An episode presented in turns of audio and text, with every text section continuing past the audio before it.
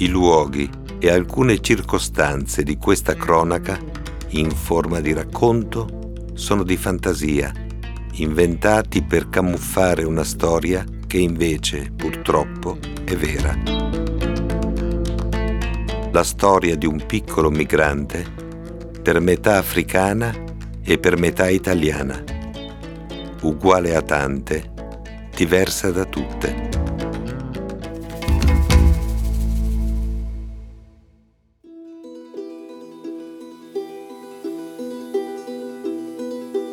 Quaranta articoli, inchieste, personaggi, luoghi simbolici. Tanti frammenti che ho raccolto nella mia vita di giornalista e che visti nel loro insieme, come tasselli di un puzzle, compongono una storia d'Italia fatta di storie.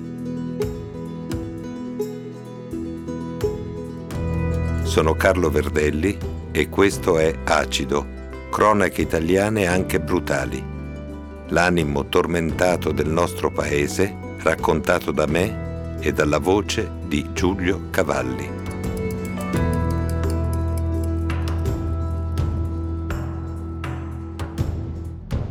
Il bambino Salmone. Mi chiamo Ascanu, che nella mia lingua vuol dire il migliore. La mia lingua è l'etiope e io sono la mia lingua. La mia lingua, l'amarico, è nera e io sono nero.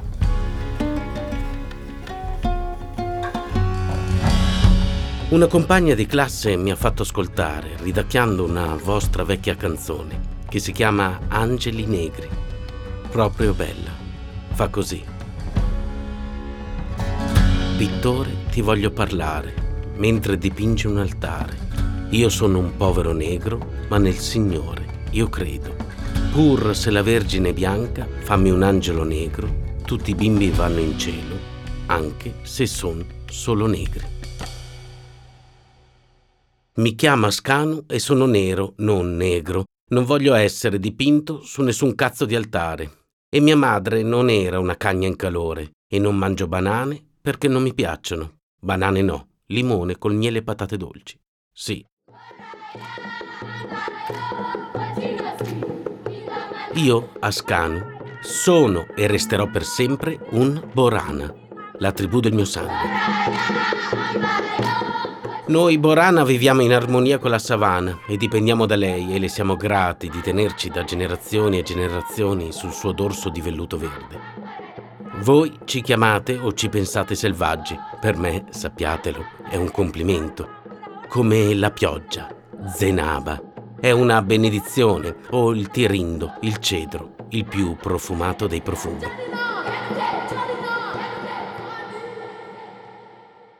Non vengo da una famiglia ricca, ce ne sono poche in Etiopia. Vengo da una famiglia così povera che quando se ne sono andati prima mio padre poi mia madre e siamo rimasti solo noi sei fratelli, ci siamo incontrati con i saggi del villaggio per decidere che cosa fare. Stavamo sotto un baobab, cattivi baobab. Erano così maestosi che si sono montati la testa e allora Dio li ha puniti mettendoli al rovescio. Ecco perché adesso hanno la chioma che assomiglia alle radici. Cattivi baobab anche perché tutto è cominciato lì, ma non ce l'ho con loro o con la mia gente. È che non c'era altra strada, lo sapevo, ancora lo so. Così ho preso in braccio Negat e ho cominciato a correre. Due bocche erano di troppo, la sorellina più piccola andava salvata e qualcuno doveva accompagnarla dove forse ci si salva. Forse. Avevo nove anni, lei cinque, io il migliore, lei l'alba. Dopo molte tappe, campi profughi e cose del genere, siamo arrivati ad Addis Abeba, che vuol dire nuovo fiore. La prima sera nella capitale, Negat mi ha chiesto dove sono i nostri animali. Parlava degli animali delle nostre terre, il Dick Dick che le piaceva tanto, e poi zebre, gnu, bufali, facoceri, leoni, leopardi, iene, sciacalli, le nuvole di fenicotteri, gli elefantini. Le ho risposto una bugia. Sono rimasti ad aspettarci. Torneremo da loro.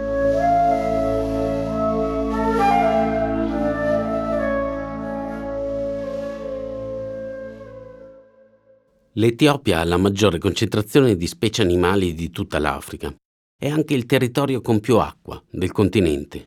Un paese molto grande, il ventisettesimo al mondo, abbondante in tutto quello che è bello, ma non serve, non rende. Ci convivono 64 milioni di persone, appartenenti a 83 etnie diverse, che parlano 83 lingue diverse. Più della metà sopravvivono molto al di sotto della soglia della povertà. La moneta, il BIR, vale 60 centesimi di euro. Chi ha un lavoro arriva a guadagnare fino a 15-20 euro al mese. Addis Abeba è la capitale millenaria di questo che è anche il più antico Stato africano e il più tenace difensore della propria libertà.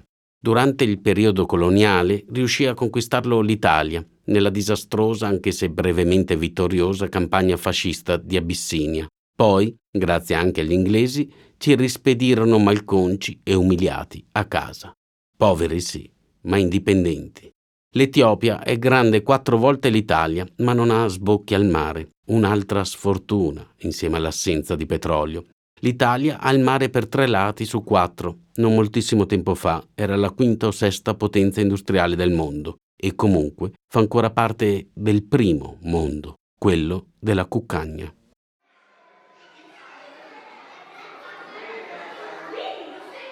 All'inizio ci hanno messo in un orfanotrofio enorme. Si mangiava una volta al giorno, e pochissimo. C'erano più di 300 bambini, troppi strillavano, troppi rubavano. Negat era spaventata. Io mi tenevo stretta a lei e l'unica altra cosa preziosa che avevo con me, un amuleto a forma di cereca, una luna piena, rotonda, di legno, vuota dentro. Se sapevi come aprirla, ci potevi far stare un rotolino di carta con scritto sopra un numero di telefono. L'unico filo rimasto con i miei fratelli, il mio villaggio, il mio sangue borana, che continuava a pompare in un'ampolla lontana. Anche se la distanza era destinata ad aumentare, quel filo si sarebbe allungato fino dove saremmo finiti, anche sulla Luna, senza rompersi mai. E questa certezza mi dava una forza molto più grande di quella che avevo, che può avere un bambino. Il problema era soltanto uno, resistere. Prima o poi qualcuno ci avrebbe preso e portato altrove, soprattutto Negat. Era lei la mia missione, dare un futuro all'alba della nostra famiglia e controllare che fosse un futuro buono. Passammo in un istituto meno pauroso, poi in una specie di casa su tre piani con un giardinetto. Due pasti, quasi, ogni giorno. Aspettavamo, la savana insegna memoria, la pazienza. Fummo tra gli ultimi a trovare qualcuno che ci prendesse, forse perché si preferisce adottare quelli più piccoli. Meglio se non sanno ancora parlare, se non hanno ricordi, lavagnette nere su cui scrivere quel che si vuole. Noi eravamo lavagnette già un po' segnate, soprattutto io, ma senza di me Negat non si muoveva, quindi bisognava prenderci in coppia.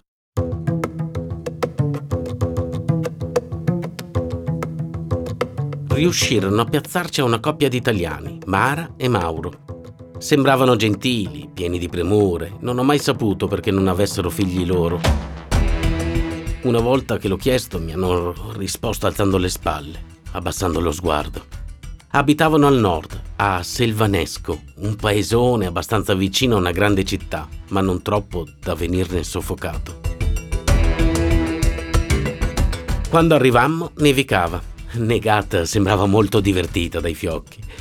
Io ricordo solo che stringevo forte in mano la mia cereca. In quella stagione, nel mio villaggio, si stava caldi e nudi, ma non come gli animali, con i pantaloncini. Ogni anno vengono adottati regolarmente 30.000 bambini etiopi, più altri 20.000, ma la stima è per difetto per vie meno ufficiali. La maggior parte di loro finisce negli Stati Uniti, il resto in prevalenza nei paesi europei. Gli americani non ostacolano, anzi spesso incoraggiano i rapporti tra i bambini e quel che resta delle loro famiglie d'origine. In Europa il contrario, contatti azzerati. Questo indipendentemente dal fatto che molti etiopi adottati portino con sé nascosto da qualche parte un numero di telefono o un indirizzo che permetta loro di non spezzare del tutto i legami con parenti e clan. Vero che sono stati gli adulti a spingerli verso altri paesi, ma l'hanno fatto perché costretti dalla miseria e comunque non si danno pace. Anche alcuni dei bambini etiopi, e non solo etiopi, finiti altrove, non si danno pace, ma molto spesso, troppo spesso, la regola di questo gioco non prevede vie di mezzo. E la regola dice, adesso sei mio figlio o figlia, il resto è passato da cancellare, per il tuo bene, naturalmente. Come quando compri un'auto usata. Chiunque sia stato il proprietario che l'ha ceduta, adesso l'auto è mia e fa quello che voglio io. Rimozione dei precedenti e anche dei parenti. A Selvanesco si poteva ogni cosa, mangiare, andare a scuola, studiare l'italiano, diventare un bravo ciclista. La lunghissima ciclabile che attraversava la città e la collegava con i paesini circostanti era uno dei vanti locali. Imparare a sciare d'inverno, a nuotare d'estate, piscina comunale, stare caldi quando fa freddo, stare freschi quando fa caldo, un'altra vita. E così ho detto tutto. In più, Negat mi sembrava al sicuro e abbastanza serena. Di tanto in tanto, la sera, nella nostra cameretta, mi parlava in amarico delle cose successe, ma sottovoce, come non volesse deludere mamma Mara e papà Mauro, che tanti sforzi facevano perché diventasse un'italiana a tutti gli effetti e a tutte le ore. Per spingermi a socializzare un po', visto che per i miei nuovi genitori ero troppo chiuso verso il nuovo che mi avanzava incontro a braccia aperte, mi scrissero a una tre giorni, tipo giochi e impari. Ti insegnavano a fare i nodi principali con la corda, come si accende un fuoco, a dormire in sacco a pelo sotto le stelle, robe che noi selvaggi conosciamo prima di nascere. Stravinsi la corsa nei campi, poi una salita su una breve collina e ancora uno sprint nel cortile di una canonica. Non che mi fregasse di vincere, mi fregava correre, anzi, correre forte.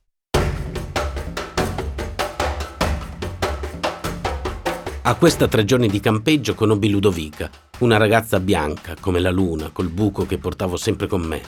Aveva trecce bionde e seni come dune mi chiese se per caso ero un principe africano e quasi le sputai in faccia dal ridere. Ci rimase male e allora, per rimediare, le promisi che la prima volta che fossi tornato a casa le avrei portato una rosa del deserto. Come quelle di sabbia che vendono nel negozio etnico di Borgo Castello? No, Ludo, la nostra rosa del deserto è una pianta con dei fiorellini rosa, ma attenzione al succo, è molto velenoso.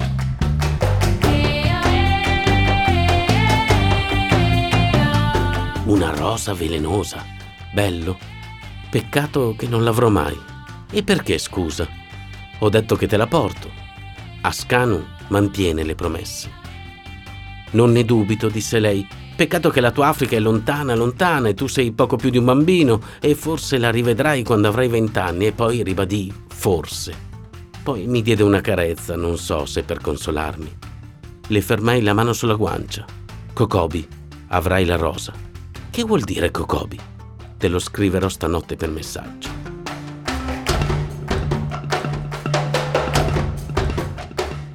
Scappai dal campeggio e non per anticipare il ritorno a casa di Mara e Mauro, i miei genitori, secondo la legge.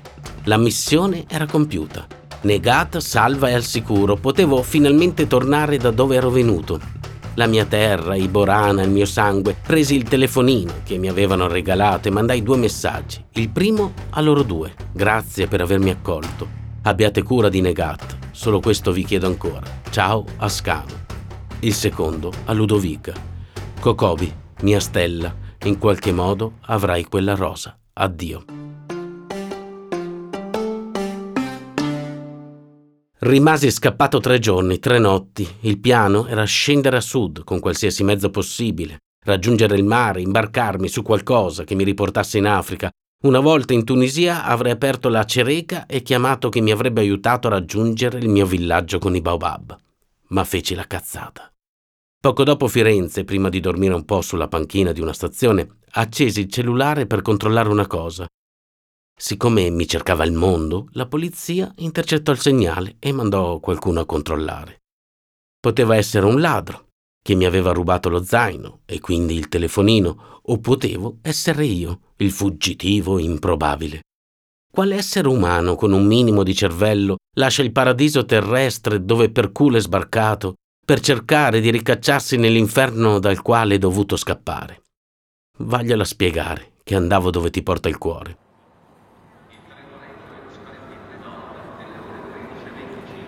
La stazione era buia, mi svegliò una pila nelle palpebre.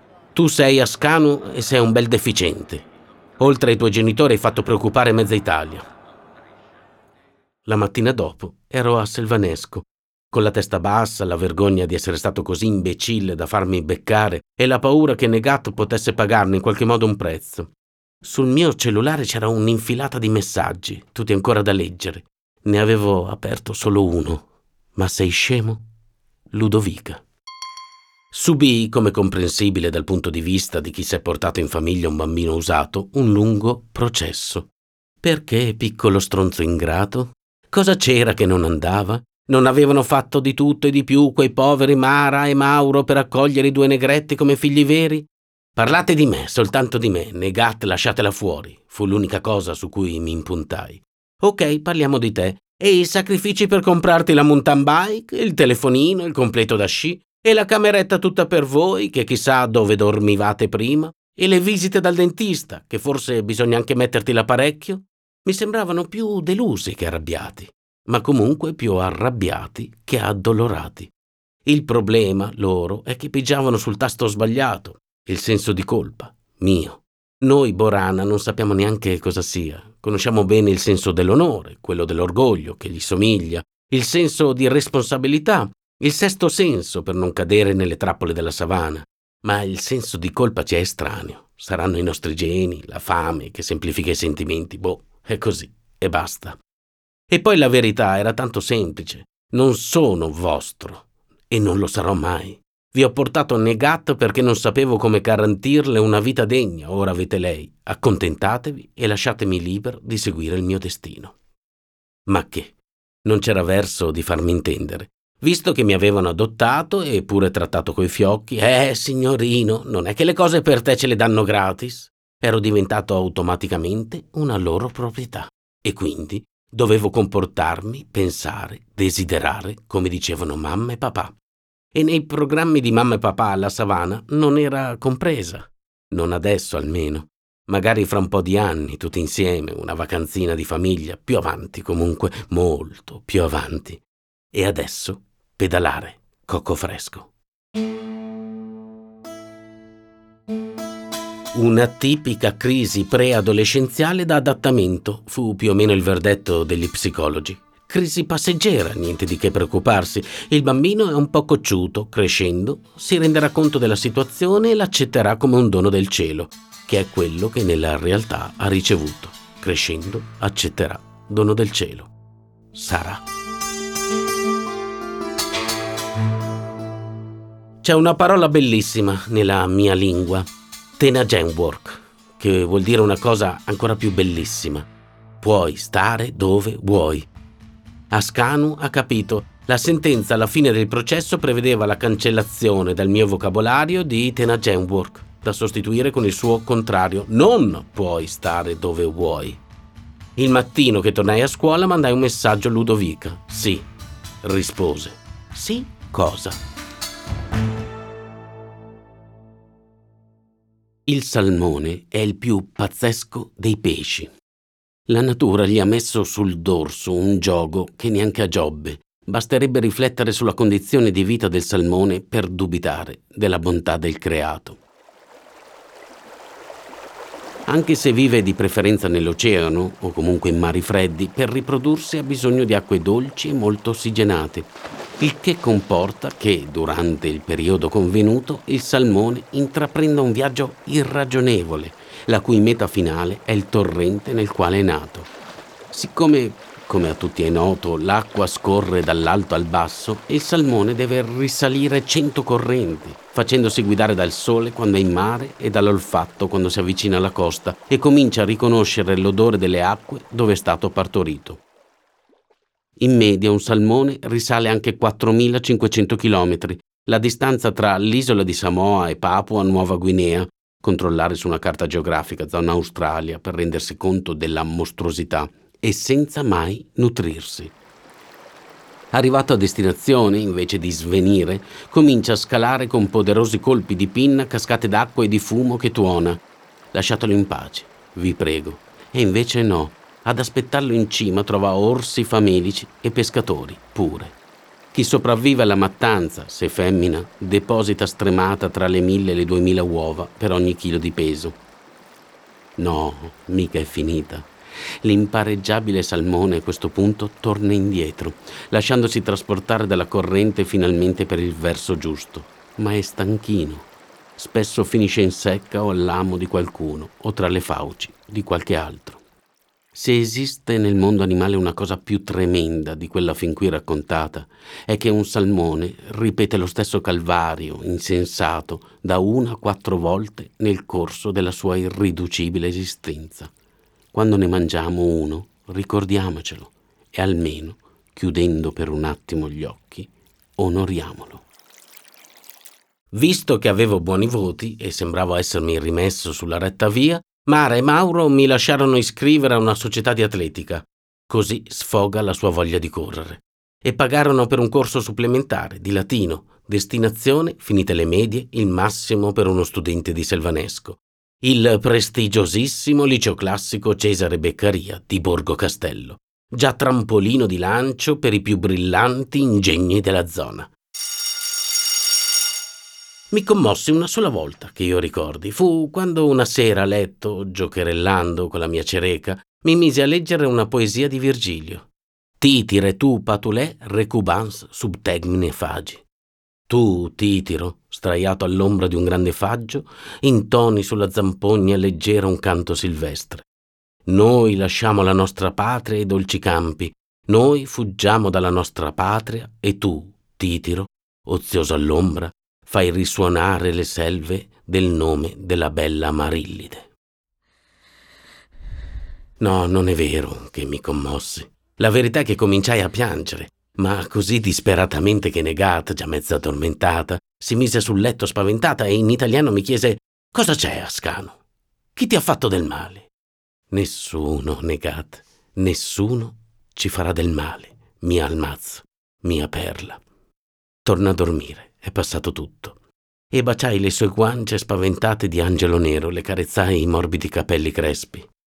Bata, dolcezza, Prestamente, tranquillizzata, riprese i sogni da dove li aveva lasciati. Fuori nevicava col vento, una tempesta bianca nel buio, e faceva un po' freddo anche in casa.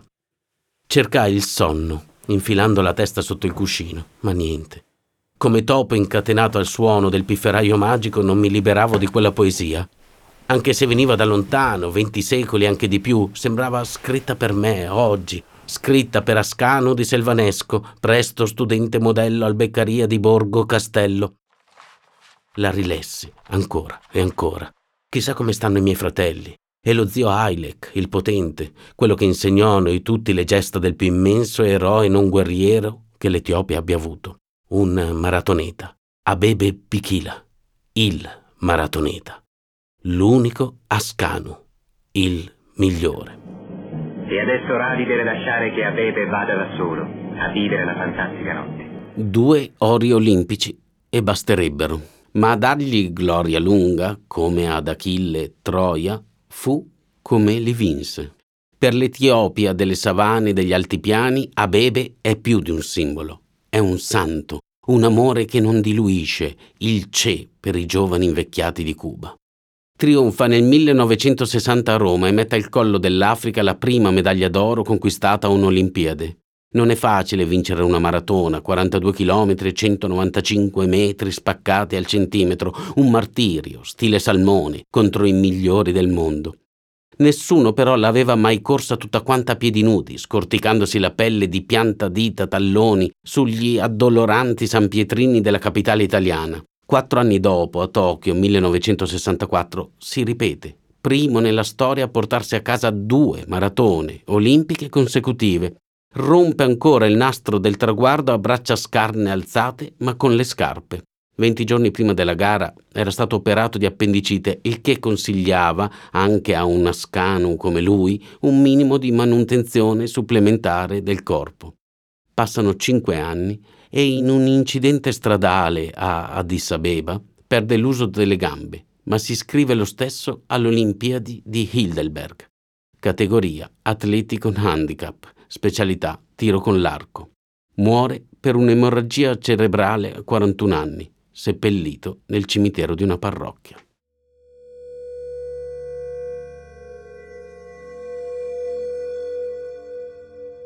Io, come titero ozioso che suona la zampogna nella ridente selvanesco, mentre i miei fratelli Borana combattono la guerra della fame, della sete, delle mosche sugli occhi dei piccoli, della caccia che dà poco, dei campi che danno pochissimo.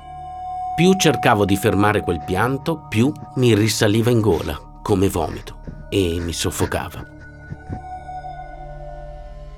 Presi il telefonino e scrissi a Ludovica: Sono un salmone. Poi lo spensi e lo lasciai sul comodino, andai alla finestra. Nonostante Mara e Mauro avessero provato ad abituarci a dormire con le tapparelle abbassate, da noi in Italia si usa così, concilia il sonno, Negatte e io preferivamo la vista del cielo, anche se in miniatura rispetto al cielo africano. Concedemmo solo delle tende bianche, tessuto quasi trasparente. Ne scostai una. Nevicava meno. Guardai l'ora sulla sveglia digitale con le cifre pulsanti rosse 3 e 33. Uscii dalla stanza, dalla casa, in punta di piedi nudi, per non fare rumore.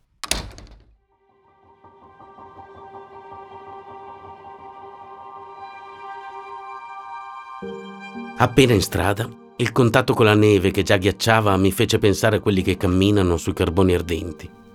Per qualche centinaio di metri camminai scalzo e cauto, con la paura che qualcuno potesse scoprirmi.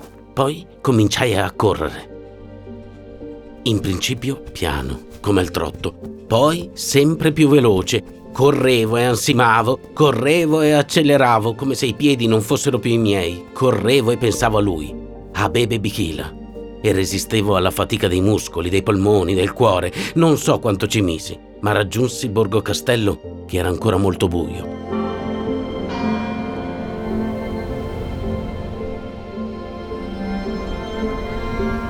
Arrivato davanti al liceo Cesare Beccaria, mi fermai a guardarlo. La facciata sembrava darsi molte arie, come i baobab provai a immaginare i rumori del primo giorno di scuola, il gregge che diventa punta per passare dalla porta. Col cazzo, pensai. Con i piedi che sanguinavano, ma subito cicatrizzavano per via del gelo, mi rimisi a correre verso i campi.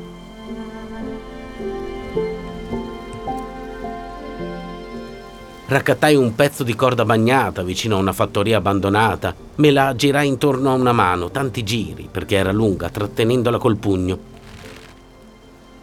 Raggiunsi la grande macchia nera del bosco e ci entrai dentro. Non c'erano gli animaletti con gli occhi illuminati come in Biancaneve, soltanto lo strano chiarore del riverbero della neve. Bastava.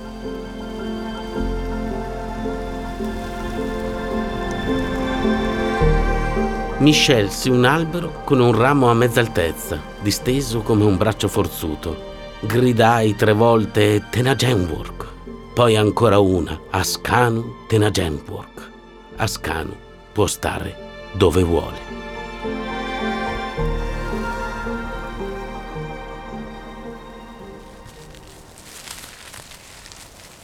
Distesi la corda per terra, sembrava un serpente, gli attorcigliai la testa intorno al collo in modo che si formasse un buco in mezzo e la lanciai verso il ramo.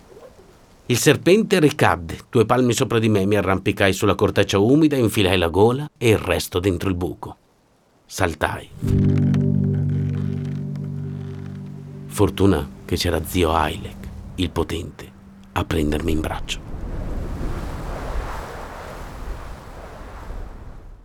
Dal rapporto dei carabinieri di Borgo Castello, chiamati sul posto da un contadino che aveva visto una sagoma appesa ad un albero.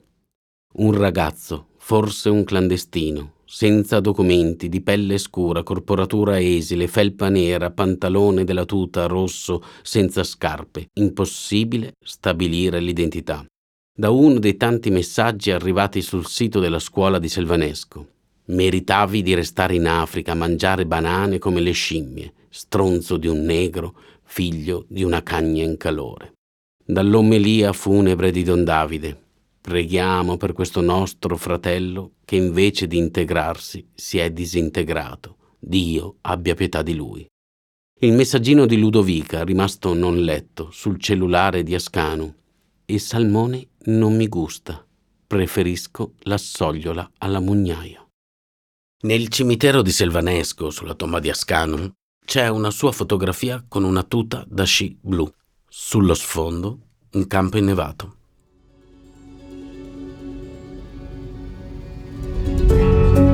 Nel 2018 l'Etiopia ha bloccato le adozioni internazionali di minori.